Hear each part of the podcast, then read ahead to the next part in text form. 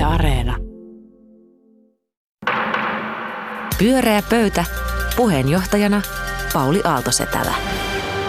Hyvää iltaa, hyvät kuulijat, ja tervetuloa Maija Vilkkumaa, Mika Pansari ja Ruben Stiller. Teillä on tänään vuoro keskustella kaikkien kuulen. Tervetuloa. Kiitos. Kiitos. Mä olen tänään ollut aamusta asti metsässä raikkaassa marraskuisessa ilmassa ja mä huvitti sellainen uutinen, josta haluan kuulla teidän näkemyksen, kun suurissa kaupungissa on suurten kaupunkien murheet ja nyt nämä viime kesänä meidänkin puhuttamatta, mekin puhuimme näistä sähköpotkulautailuista ja polkupyöristä ja nyt sitten on Iltasanomat tehnyt työnsä hyvin ja selvittänyt tulevaa lainsäädäntöä ja useat liikennealan lähteet kertovat, että päihde ja promille rajat ovat tulossa pyöräilijöille ja sähköpotkulauta, la, sähköpotkulautailijoille ja muillekin sähköisille liikkumisvälineille, mitä ne sitten onkin.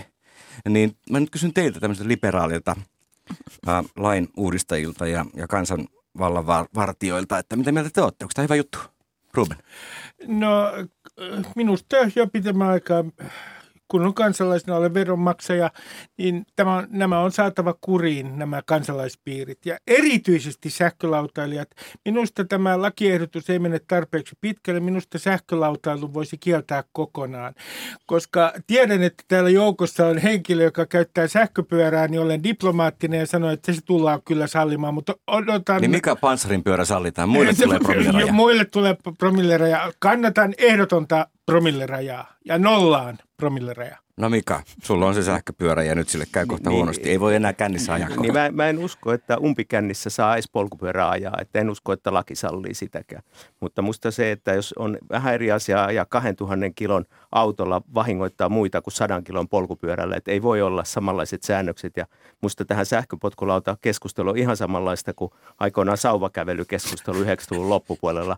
Pelättiin, että sauvakävelijät pilaa polut ja ärsyttää koiria ja muita. Ja Helsingin Sanomissa oli paljon yleisöosastokirjoituksia. Nyt ollaan sitten huolissaan Rubenin tavoin näistä sähköpotkulaudat. Sähköpotkulaudat on osa julkista liikennettä. Tulevaisuudessa tullaan näkemään, että se vaan etiketti muuttuu vähän fiksummaksi, ei ajeta ihmisten päälle. Ja Sa- ei sauvakävelijät ei vaan ole muille vaarallisia. Tuo on loukkaavaa. Minä sauva kävelen. 90-luvulla olivat. Helsingin Sanomia oli vaikka kuinka monta yleisosasta Okei. kirjoitusta. Maija, oletko samaa mieltä kuin liikenneturva, poliisihallitus sekä pyöräliitto? No on, on, mullahan on siis, vaikka mä ymmärrän toki tämän sähköpotkulaudan noin niin kuin teoreettisena asiana, niin käytännön asiana mä inhoon sitä. Mä inhoon ajaa sillä. Se on musta pelottava. Teoriassa tykkää käytännössä inhoa. Nimenomaan. Sitten se, aina se tulee sieltä liian hiljaa ja liian läheltä. Siis liian hiljaa tarkoittaa, että se ei päästä ääntä, jolloin sitä ei huomaa. Ja tota, en pidä niistä. Kannattaisin, mun mielestä pitäisi laskea johonkin 15 se nopeutus. Öö, ja sitten pyörissä, niin... Entäs promilleraja? Musta promilleraja on hyvä idea. Niillähän tapahtuu koko ajan jotain. Mutta voisiko se olla jotain semmoista niin kuin, mitä se olisi promilleraja? Yksi. Puolitoista promille. Yksi on, yksi on ehkä ihan ok. Yksi voisi olla hyvä. Just nimenomaan, ei, ei, kaatokään. 0,5 on liian vähän. Se on liian vähän. No niin, selvä. Tämä on nyt ratkaistu. Toivottavasti meitä kuultiin ja tämä vaikuttaa lainsäädäntöön. Maija, mikä on meidän seuraava teema? Joo, mä haluaisin tietää, että mitä mieltä te olette niin sanotusta palkka-avoimuudesta. Se on aihe, josta on puhuttu Suomessa pitkään, mutta nyt se on jostain syystä taas noussut. Ö, muun muassa A-studiossa sitä käsiteltiin. Tämä on tämmöinen AY-liike on sitä puolustanut ja ollut sitä mieltä, että palkka-avoimuus pitäisi saada siis, että työpaikkojen sisällä kaikki tietäisi, mikä on kenenkin palkka. Nyt kuitenkin esimerkiksi EK ja Suomen yrittäjät vastustavat tätä todella voimallisesti. Ja mä en itse ymmärrä tätä vastustusta. Mä itse omassa työssäni, jossa mä päätän tota, niin, tota, meidän bändiläisten ja teknikoiden ja palkat ja muutenkin koko ajan teen asioita, jos mä haluan tehdä jotain ja sitten mä oon yrittäjänä siinä ja ostan palveluja ihmisiltä ja maksan palkkoja, niin musta on ilmiselvää, että se pitää olla, niin kuin, palkkojen pitää olla semmoisia, että ne kestää päivänvaloa, ne kestää tarkastelua ja läpinäkyvyyttä. Ja mun mielestä se on selvää, että jossain tilanteissa voi olla, että ihmiset saa eri, eri korkuisia palkkoja. Meillä bändissä tietenkään näin ei ole, mutta ymmärrän, että on tilanteita, joissa pitää olla, mutta ja että tämä palkka, läpinäkyvyys ei musta tarkoittaiskaan niin tasapalkkausta välttämättä, vaan sitä, että, että ne on niin kuin perustyönantaja pystyy perustelemaan tämän palkkaeron, jos sellainen on. Ja tämä on musta ehdottoman tärkeää tasa-arvon kaut, kan, niin kannalta, ja siksi mä ihmettelenkin, että miksi EK ja Suomen yrittäjät vastustaa tätä. Mun mielestä tämä ei voi kertoa muusta kuin halusta pimittää, sumuttaa ja riistää no niin, työläisiä. argumentteja puolesta ja vastaan. Must, mustakin on kyllä hämmentävää se, että nimenomaan miksi työnantajat vastustaa sitä, että mitä häpeämistä rahassa on ja palkoissa. Musta se tuntuu ihan kummalliselta tämmöisen kaupallisen maailman puolustajilta, mutta mä itse on kyllä sitä mieltä, että, että avoimuus on hyvä, mutta joskus olisi hyvä, että ei ihan aina tiedä tarkalleen, johtuuko se sattumasta vai siitä, että sä oot hyvä tai huono. Et kun mä oon ollut työpaikalla, jossa on kolme ihmistä ja kaksi saa bonukset, niin, niin ei se ole kyllä lisännyt sen yhden tuota työpanosta, kun se ei ole saanut, mutta ei se ole lisännyt niidenkään, jotka saa sitä palkkaa lisää. Sen takia pitäisi olla semmoinen joku – kerroin, tämmöinen niin todennäköisyyskerroin, jossa työnantaja niin kuin, laittaa niin kuin lottokoneeseen ja sitten sä et ole ihan varma, johtuuko se siitä, että sä oot niin huono ja tyhmä vai siitä, että, että sä oot hyvä, että sä saat, saat sen palkankorotuksen. Tämä on mun tämmöinen palkkamalli. Okei, no mites, mites meillä Yleisradiossa? No, n- no meillä, en voi puhua siitä yhtään mitään. Meidän palkat on salaisia ja tulee aina pysymään salaisina silloinkin, kun muualla käytäntö muuttuu. Mutta äh, tässä on paljon mielenkiintoisia asioita. Nykyään me pystytään puhumaan siitä, että olemmeko homoja, heteroita, muun sukupuolisia, transihmisiä tai näin, ja me puhumme avoimesti siitä, mutta minusta on loistavaa, että meillä on vielä yksi tabu kaiken tämän jälkeen, nimittäin oma palkka. Ja mä itse suhtaudun tähän täydelliseen läpinäkyvyyteen hieman kriittisesti. Jos ajatellaan nyt suomalaista normaalia avokonttorihelvettiä, niin ajatelkaa, kun kaikki nämä tiedot on ää, täysin läpinäkyviä, kaikki tietää toistensa palkan. No ainahan työpaikalta löytyy e, henkilöitä, joista niin toinen henkilö sanoo, että mehän tehdään itse asiassa ihan samaa työtä, että millä perusteella toinen saa parempaa palkkaa. Tästähän tulee ihan loputon kateuden kierre niin, että palaverissa 5762, kun Pentti ottaa ensimmäisenä sen kampaviinerin, niin Anteron ensimmäinen ajatus on, että niin tuossa se rohmua ja saa 300 euroa enemmän palkkaa kuin minä. Se hajoittaa työyhteisöjä tähän asti, kun me ollaan vain kuviteltu, kuinka paljon palkkaa toinen saa, ja sitten tarki, olemme tarkistaneet kerran vuodessa verotiedosta tämän, niin tilanne on pysynyt jotenkin stabiilina, mutta pelkään pahoin, että tämä johtaa anarkiaan.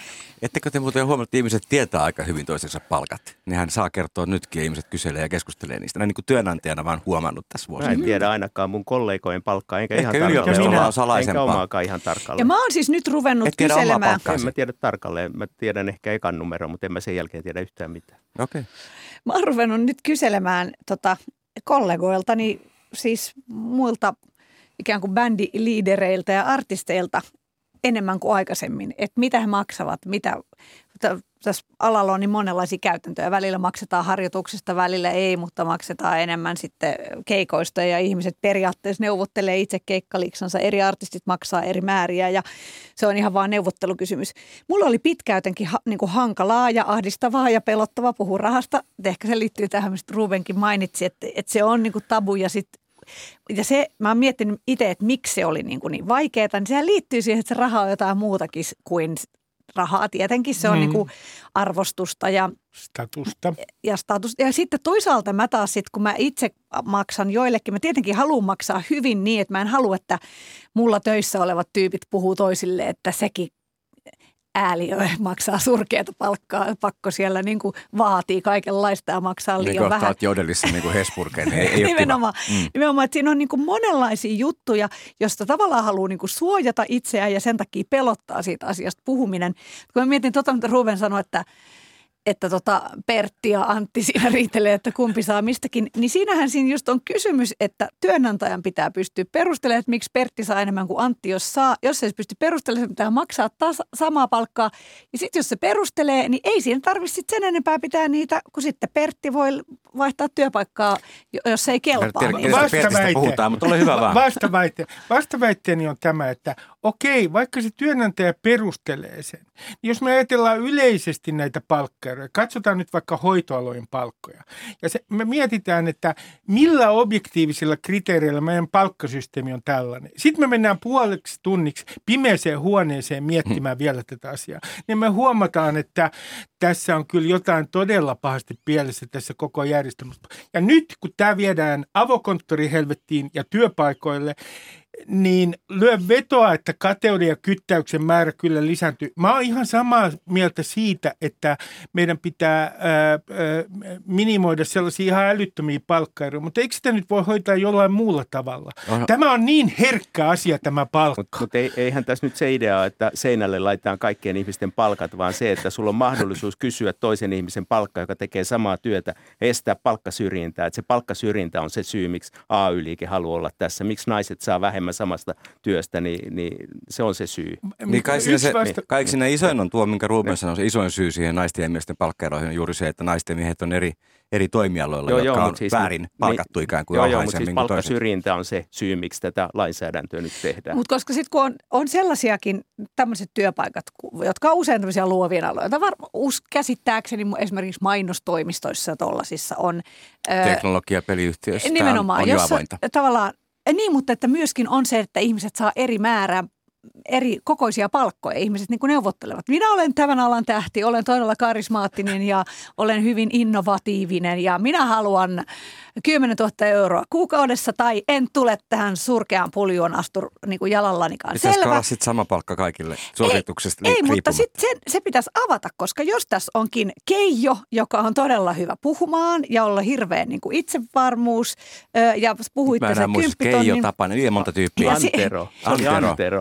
Sitten jos meillä on, sit Ei jos saa meillä on, vaihtaa nimeä kesken kaiken. sit jos meillä on Marjukka, jolla taas ei ole pokkaa puhua No, itselleen tällaista totta, palkkaa, tuo on totta. mutta hänen tuloksensa pöytä. puhuvat puolestaan. Pyöriä pöytä ja meidän palkkoja voi tarkistaa vaikka verokoneesta. Seuraava teema. Älkää Mika, tarkistakaa. ole hyvä. Tota, aika usein meillä tässä pyöreässä pöydässä on puhuttu polarisaatiosta siitä, että Suomi hajoaa mielipiteiden tai erilaisten asioiden suhteen. Meillä on erittäin huono-osaisia, erittäin hyväosaisia ja nyt tähän niin kuin teemaan sitten aika mielenkiintoisesti taloustutkimuksen pomo Juho Rahkonen kirjoitti muutama viikko sitten Ilta, Iltalehdessä siitä, että et, et oikeasti ei ehkä tilastot tuekaan tämmöistä ajatusta, että esimerkiksi mielipideerot olisi jotenkin hä, tota, noin kasvaneet Suomessa. Ja musta se on aika hyvä pointsi, että mit, miksi me ollaan oikeastaan niin kuin omaksutaan aina sellainen näkemys tämmöisestä niin kuin polarisaatiosta. Että jos sitä ajattelee niin kuin historia, vaikka 60-luvun sukupolvien kapinaa niin kuin vanhojen ja nuorten ihmisten välillä, niin kyllä Suomi oli aika hajoillaan. Oli näitä sodan käynyt sukupolvia, sitten oli nämä nuoremmat, jotka kysyivät, että miksi mentiin sotaan, tai ö, 30-luvulla punaisten ja valkoisten. Niin musta must tuntuu, että, että nyt taloustutkimuksen tutkimusjohtaja on ihan oikeassa ja samoin Sauli Niinistö, joka totesi silloin aikoina, että, että nämä niin kuin,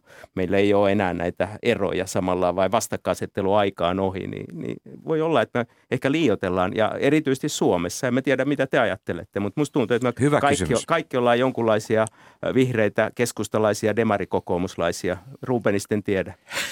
Ruben on vähän vaikea määritellä, mutta saat aloittaa.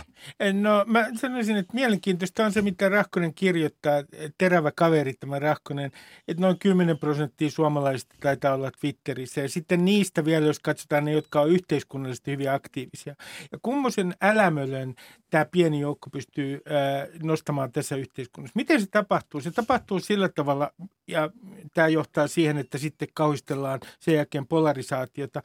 Se tapahtuu niin, että perinteinen media ottaa sieltä jonkun twiitin ja kat- sanoo, että kattokaa, tällaistakin kauheata on. Ja sitten siitä tulee puheenaihe. Mikä on se yhteiskunnallinen merkittävyys tällä twiitillä? No se on se, että kun se on perinteinen media on noukkinut sen sieltä ja nostaa siitä entistä suuremman keskustelun, niin sitten se on myös yhteiskunnallisesti merkittävää, vaikka itse asiassa kysymys olisi aika marginaalisesta ilmiöstä. Polarisaatio vaatii polttoainetta, media antaa sen sitten sen Mm, Kyllä, ja perinteinen päälle. media ilman Niin, muuta, totta. ja minä muun muassa. Sinä etenkin, Maija. Niin, siis tota noin, mä, en, mä oon jotenkin ehkä kahta mieltä tästä. Jos toinen on se, että kyllähän niin kuin, aina kun menee ulkomaille, niin tajuaa, että suomalaiset on kaikki ihan samanlaisia keskenään mm. ja niin kuin lillu omassa pikkulätäkössään ja kuvittelee olevansa jotenkin yksilöllisiä tai erilaisia, erillisiä. erillisiä. Mutta tota, oikeasti vaan pieni pieni muurahaispesä jossain kaukana kaikesta. Ö, sitten taas samaan aikaan hän tuossa niin kuin, kyllä mä jollain tavalla, musta tuntuu, että kun Mikakin sanoi, että kaikkihan me ollaan tällaisia ö, mitä demari, kokoomus, vihreitä, jotka niin tekee samoja asioita, niin se on ehkä sitten se meidän niin sanottu kupla, vaikka inhoonkin sitä sanaa, mutta kyllähän tuolla erilaisissa someissa siinä mielessä, jos miettii vaikka – vaikka nyt vaikka tällä hetkellä rokotekriittisiä tai koronadenialisteja tai, tai jotain, niin kyllähän se tuntuu välillä, että kuitenkin pikkusen, että on, onhan se usein sellaista, että jos ajatellaan, että se polarisaatio on sitä, että ei voida oikein keskustella joistain asioista, ettei, ettei vaan löydy yhteistä maaperää, että voisi edes oikeastaan puhua.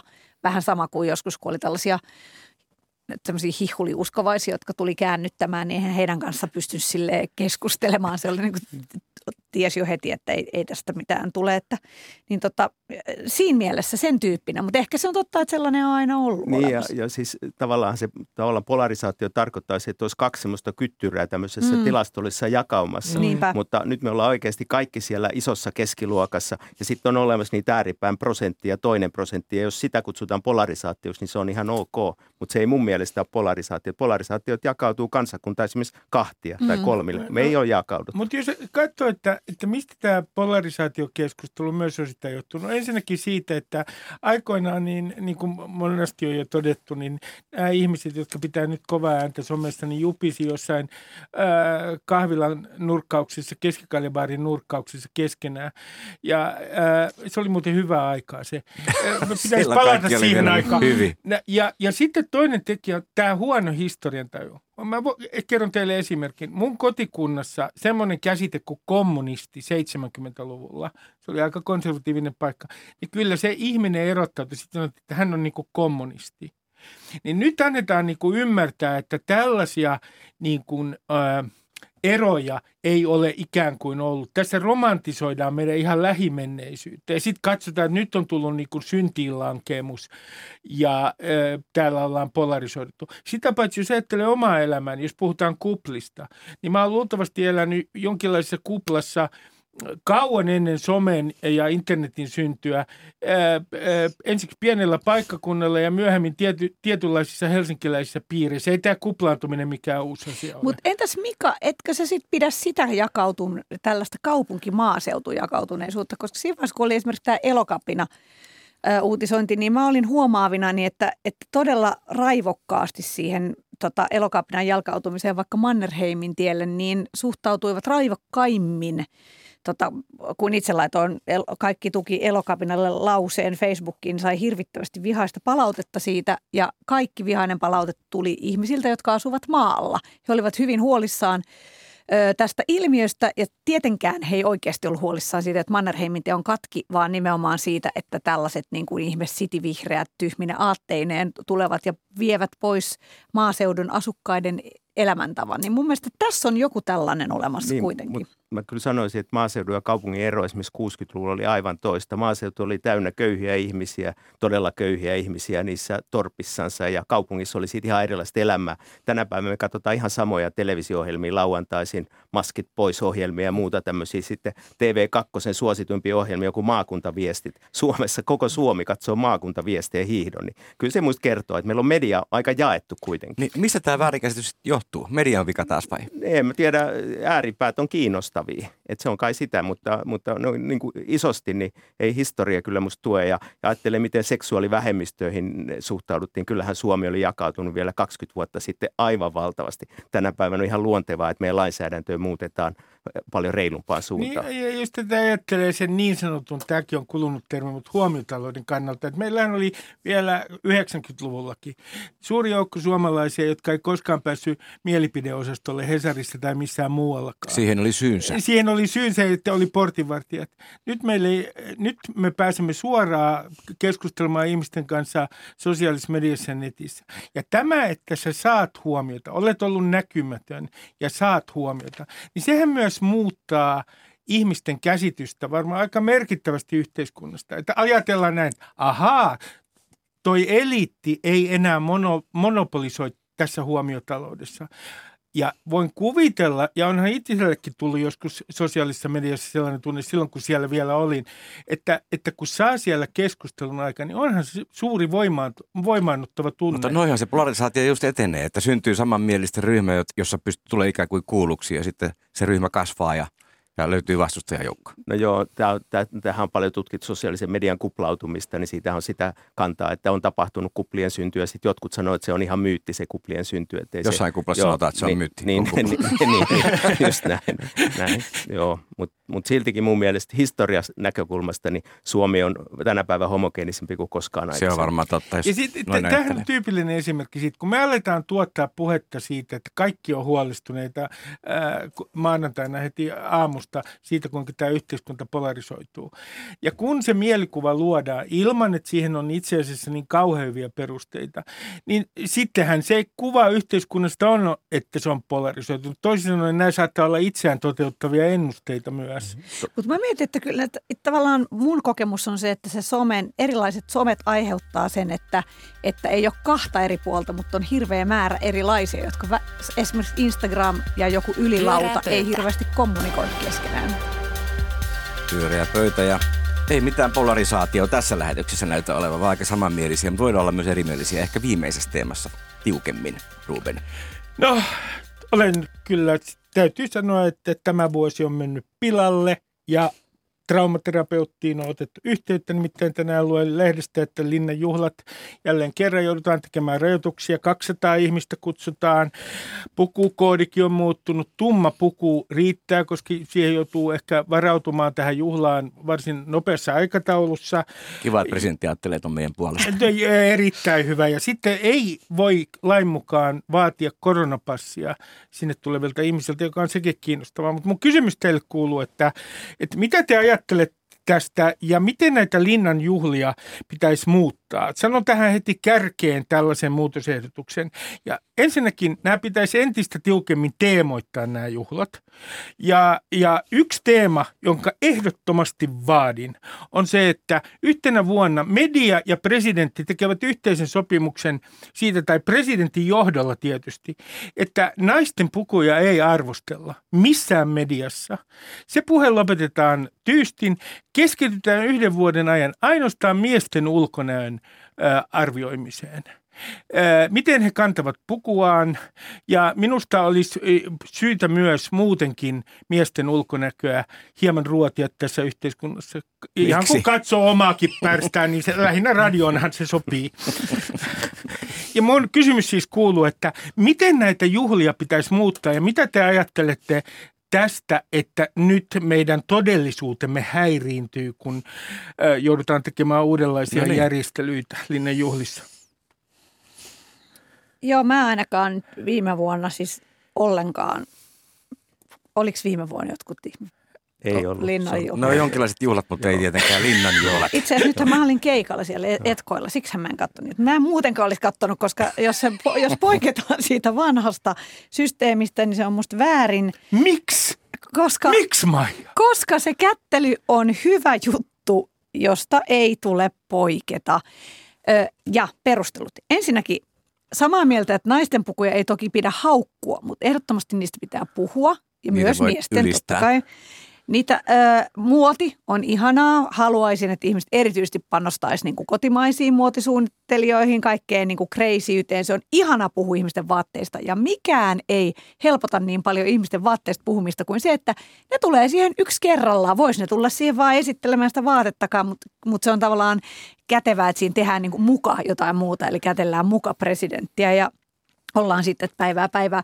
Se on erittäin hyvä systeemi. Sen jälkeen niistä tulee ihan tylsät eikä ketään kiinnosta enää sitten se. Mä mutta... vähän Maijan kanssa samoilla linjoilla, että älkää ottako meiltä linnanjuhlia. Ei ne ole pressajuhlat, ne on meidän kaikkien juhlat. Mikä, mitä mieltä sä oot? No kyllähän toi nyt mun mielestä kuitenkin Niinistö tänään ihan viisaasti puhuu siitä, että jos aluevirasto vaan sallii, niin järjestetään tämmöiset kutsut. Että se on kyllä mielenkiintoista, että presidentti on aluehallinnon alla tässä asiassa. Ne päättää kaikesta. Et, et se, se on tosi, tosi niin kuin miele, mielenkiintoinen. Ja, no. ja, tota, mutta kyllä musta se niin kuin oikeasti se ajatus, mikä, mikä Niinistöllä oli, että nyt oikeasti kiitetään niitä ihmisiä, jotka on nyt viime vuosina kärsinyt se koronasta ja muuta, niin musta se on oikeastaan kauhean viisas, että sitä olisi voinut ehkä ajatella muutenkin ilman itsenäispäivää. Mutta mä oon kyllä samaa mieltä Maijan kanssa, että onhan se niin kuin hieno seremonia se, että yhtäkkiä valta saa kasvot, kun tuhat ihmistä tulee sinne. Kun nyt meillä on valta saa kasvot, se on joka ilta A-studiossa, ne 20 samaa ihmistä, aina ne samat jutut, niin musta on kiva, että on vähän niin kuin tulee sitä variaatiota. Saa urheilijat ja muutkin tänne. Niin voisi heille antaa mitallin tai vaikka palkankorotuksen. No jo, jotain, joo. Hetkinen, äh, tämä kättely. Mikä, jos kysytään asia näin, mikä sen funktio on, mikä sen tarkoitus on, niin näiden juhlien tarkoitushan näyttää olevan kahdenlainen. Ensinnäkin ne on medialle tarkoitetut juhlat nykymuodossaan, koska äh, lehdet myy itseään arvostelemalla juhlapukuja ja kuka on päässyt linnaan ja kuka ei. Toiseksi äh, minusta tämä kättely on tarkoitettu ikään kuin yhteiskunnallisen hierarkian näyttämiseen suomalaisille. Ja siinä on mun mielestä jotain, siis siinä on jotain niin tönkköä, niin nousukas maista se, että siellä tulee tämä ja hän on se ja se. Sitten vielä se selostus, hän on siinä ja siinä asemassa. Siinä on jotain mun mielestä niin masentavan nousukasta. No heitäpä pari hyvää ehdotusta, miten se paranee se tilaisuus. Öö, mä ehdotan sitä, että siellä otetaan esimerkiksi sellainen teema, että sinne kutsutaan yhtenä vuonna vaan nuoria – sitten mä ehdotan ehdottomasti sellaista se teemaa, niin y- yhtenä vuonna pelkästään esitelmiä fenomaaneista, jotka on muuten täysin unohdettu silloin, kun puhutaan Suomen itsenäisyydestä. Kukaan ei puhu itsenäisyyspäivänä fenomaaneista. Toisin sanoen suomalaisuuden ideologisesta pohjasta. Mun, mun mielestä sen voisi täysin improvisoida uusiksi. Ja tämä johtuu mun näkemyksistä. No miten kävi viimeksi, kun se tehtiin kokonaan Mä tiedän, kaikki suuttuu, mutta Suomen kansan suututtaminen, mun mielestä se, että jollain tavalla järkytetään Suomen kansaa, niin se tekee, tekee ihan tälle kansalle hyvää. Mutta voi sitä kaikkea, että munkin mielestä pitäisi puhua totta kai enemmän niin esimerkiksi suomen kielestä, joka on tosi voima, voimallisesti mulla se tota, isänmaallisuuden lähde ja vai mistä tahansa päiväkotijärjestelmästä ja kaikista tällaisista hienoista systeemeistä. Mutta voihan niitä tehdä siinä niin kuin ympärillä. Musta se on kuitenkin niin kuin, tota, kiva ihminen, kun kutsutaan linnaan, se on hänelle tosi tärkeä juttu. Hän tavallaan niin kuin ansaitsee sen oman limelightinsa siinä tai spotlightinsa siinä, että, että eikä, mä, mä en edes näe, että se on niin semmoista alamaista se presidentin kättely, kun se on vähän enemmän semmoinen niin kuin vitsijuttu, että kun kuitenkin presidentti joutuu kyselemään aveilta lupaa, että saako pitää niitä juhlia, niin ei, ei siinä ehkä ole sellaista. Niin kuin, mutta tota, siitä on sitä mieltä, että herra Jumala, miten ei nyt voida saada koronapassia tuollaista. Tämä on ihan uskomaton tämä koronapassi hässäköinti tällä hetkellä. Tietenkin joka tilanteessa pitäisi olla laillista käyttää koronapassia, kun eihän tässä ole muuten mitään järkeä tässä. Siitä olen ihan samaa mieltä. Tässähän niin kuin Maija puolusti palkka-avoimuutta ja Ruben vastusti sitä, niin nyt te olette myös tässä silleen, että Ruben ei halua, että avoimesti näytetään, ketkä on niitä eliittejä, jotka kättelee sitä presidenttiä ja sun mielestä se on ihan ok. Että te niin kuin jatkatte tavallaan se tätä avoimuuskeskustelua. Hyvin siitä. Niin, niin, niin, tämä on niin kuin avoimuuskeskustelu. No kuule, ei eliitilläkään, sanon Mika, ei eliitilläkään niin helppoa ole ollut. Sano ihan omasta kokemuksesta, ei tämä niin helppoa ole. No, tuossa on ihan tie, tietyllä tavalla pointtinsa, mutta mä en voi mitään sille, että mä näen nämä juhlat itse mä, mun täytyy sanoa taustaksi, mä oon ihminen, joka ei muutenkaan, heti jos joku rituaali, niin mulle tulee ensimmäisenä mieleen on se mikä tahansa, miten sitä voi muuttaa. Vaikka se olisi oman uskonnon esimerkiksi jonkinlainen ritu, rituaali. Että mä olen tämmöinen modernisti ja ehkä vähän anarkisti tässä suhteessa. Mutta mun mielestä se on jollain tavalla niin tönkkö se juhla. Se, on ni, se juhlallisuus on jollain tavalla niin jotenkin minun mielestäni niin tunkka Ja miljoonat katsoo. Ja, ja, ja 90 miljoonaa katsoa. Mm. No, miljoona kärpästä voi olla väärässä. Ja, ja, ja toinen juttu on se, että 80-luvun lopulla, muistaakseni 90-luvun alussa, siinä jossain taitteessa, niin oli suuri vaihtoehtojuhla tuolla messuhallissa, jossa oli Juise Leskiset ja kaikki. Minne nämä vaihtoehtojuhlat, esimerkiksi artistien ja kulttuurihenkilöiden vaihtoehtojuhlat on mennyt? Silloin katsottiin, että linnejuhlat on jotenkin establishmenttia.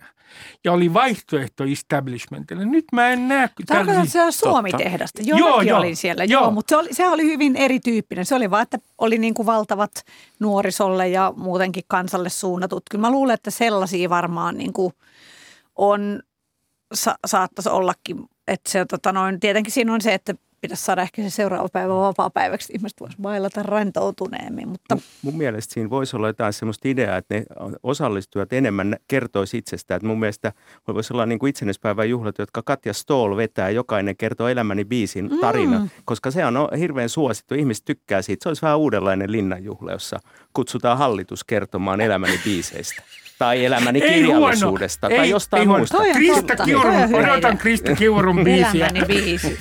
Se on totta. Pyörää pöytä.